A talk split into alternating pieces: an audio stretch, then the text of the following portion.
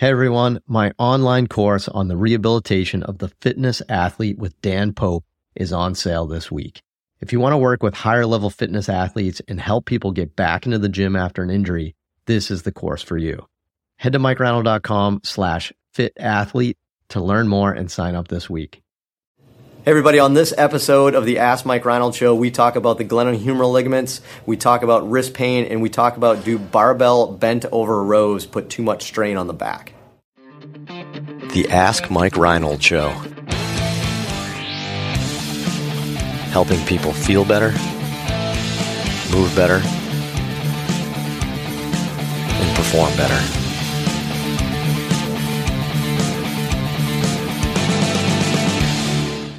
Welcome back, everybody, to the latest episode of the Ask Mike Reinold Show. We're here answering your questions about rehab, fitness, sports performance, anything you guys want to talk about.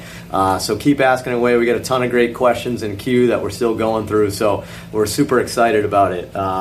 Today, joining me, we kind of got, we'll say, the usual crowd, I guess, for now. Today's Red Day. I'm back. We got some red shirts there. Gone. Oh, that's right. Dave Tilly is back. I was in episodes for like 3 months. Yeah, he's been off a while. So we have Dave Tilly here, Lenny Macrina, right? And then, geez, I've forgotten their nicknames. Evan 11?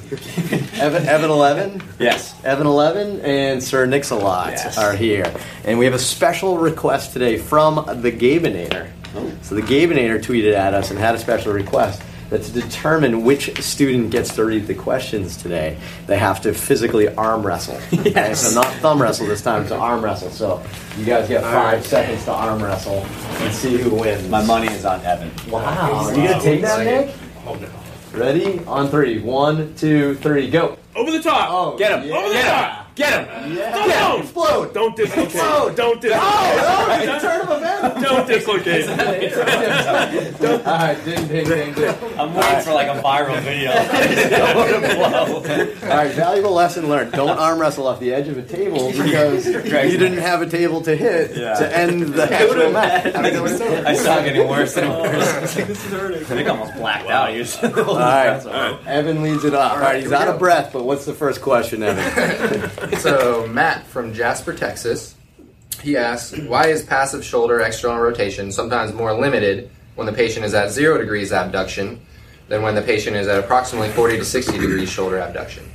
And then he says this happens often in post-surgical patients with sling use. Okay, so why is sometimes 0 degrees of abduction? Why is external rotation limited in that position? And I don't, he doesn't say that's like a common pattern. He just said, why could it be? Yeah. Is that what it was? Yeah. Well, you know, every aspect of the shoulder, like when you do external rotation at various degrees of range of motion of the arm, of like abduction, it's different portions of the capsule.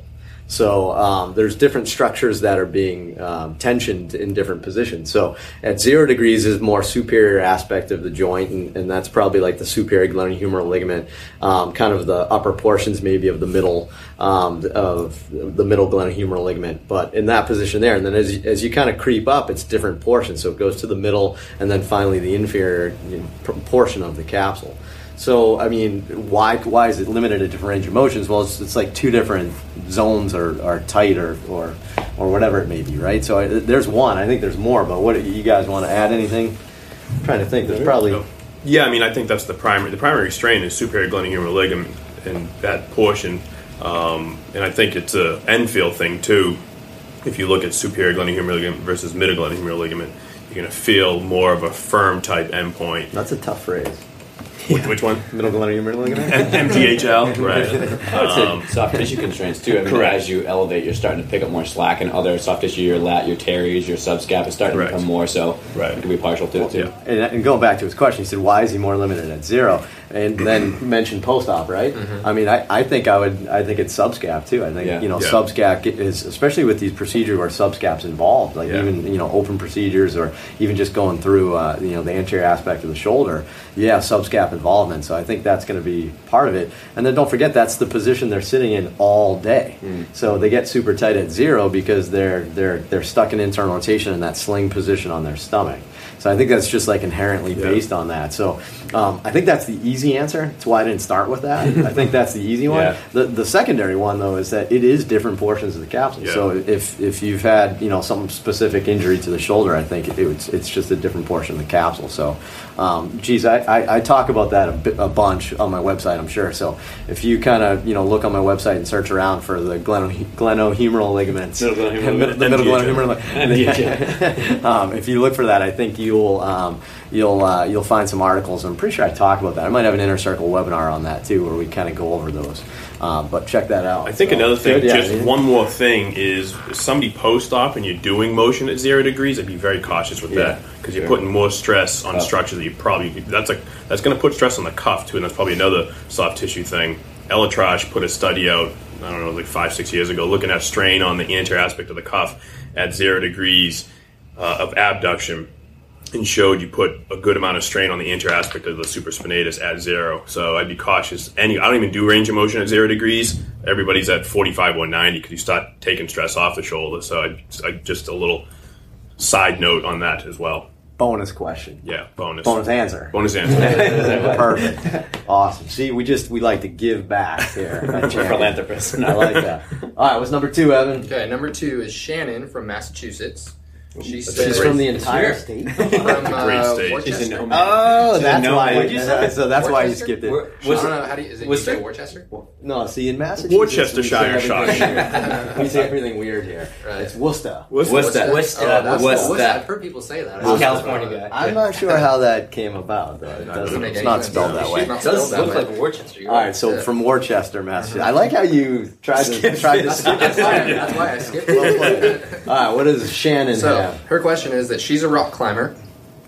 She wants to know the difference between carpal tunnel and wrist tendinitis, and what are some tips to prevent re-injury after rest and recovery. All right, so wrist pain in a rock climber.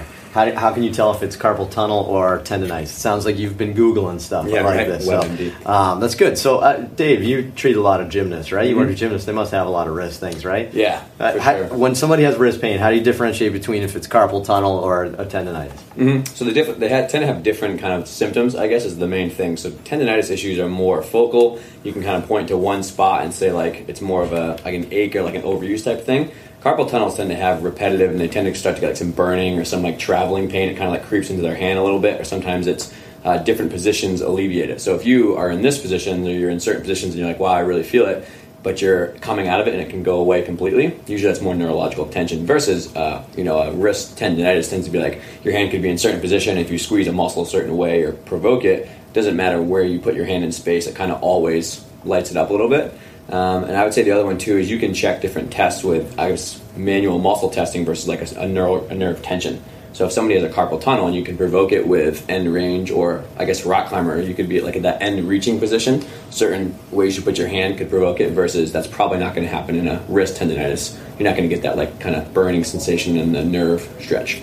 Yeah, I like how you ended it there too. It's a different type of pain too. Mm. Carpal tunnel usually a little different feeling, you know, for those that I'm sure have had a tendonitis or an epicondylitis or something, you know what that feels like. Carpal tunnel just feels different. Yeah, and a similar bonus thing is that I've found a lot of carpal tunnels are not carpal tunnels. They're more up the road. They're kind of definitely caught up in your neck or things like that. So some people are typing at their computer and they're like, my carpal tunnel really hurts, but they change their neck position and alleviate it and it goes away. So yeah. Bonus number 2. You have to have a third bonus. What a day! You have to give another one. What a day! Totally agree, though. All right, what's number 3? All right, that was answered so well. Let's just move on. That was fantastic. Dave Tilly in the house. I had two months to think about it, so I'm back. That was your first question in a while. Okay, last question is from Brad. He wants to know where's Brad from? It doesn't say. I don't trust his style. Brad, May 15th. I believe you. Brad's from Twitter. That's why. What's Brad's handle on Twitter? At bmarlow42. bmarlow. I like it. Very mellow. Okay. So, last question: are bent over barbell rows a good exercise, or does it have too much shear force on the spine? Oof, that's 2 questions. So there's maybe the bonus right there. Mm. Are bent over barbell rows a good exercise? I would say yes. Yeah. And then 2 is do they have too much stress on the spine. Is that what he said? Shear force. Shear force. Wow. Okay. Shear force. Even better.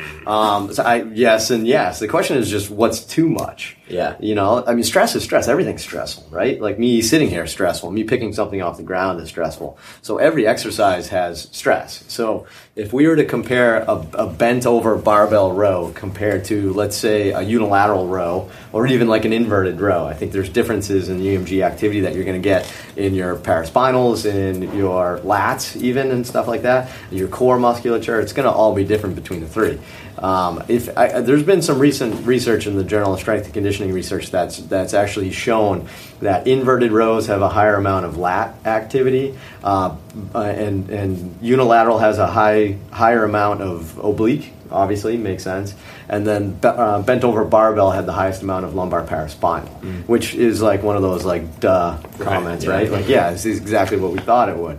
So it really depends on your person here. I think bent over barbell rows are super easy to screw up. Yeah, that was my comment. You could just do it with poor form. Overextended. Or more importantly, I bet a lot of people don't have the ability to get into the right form. I don't think I personally do. Hip hinge is a definite big part of it, but like my hamstrings are super tight. I'm a super tight hamstring guy. So for me to get in that, imagine the position I'm going to get into if I put my hamstrings at a completely lengthened position and try to load my back. And what we're doing is we're using a barbell, which means I can load the crap out of it, right? Like we can really get aggressive with that and really put, bilateral movement on there. So am I going to stress the back? Well, yeah, I mean, I'm definitely going to stress the back and it's going to be more. But for me, it's all in that spectrum. It's very appropriate for people at the right time if you can get into that position. But heck, me with my tight hamstrings, I'm going to struggle to get there. So then my low back's going to take over. I'm probably going to be more of a posterior pelvic tilt. So again, my low back's going to be at a disadvantage. Heck, yeah. Jeez, sorry, I went off on that one. That was good.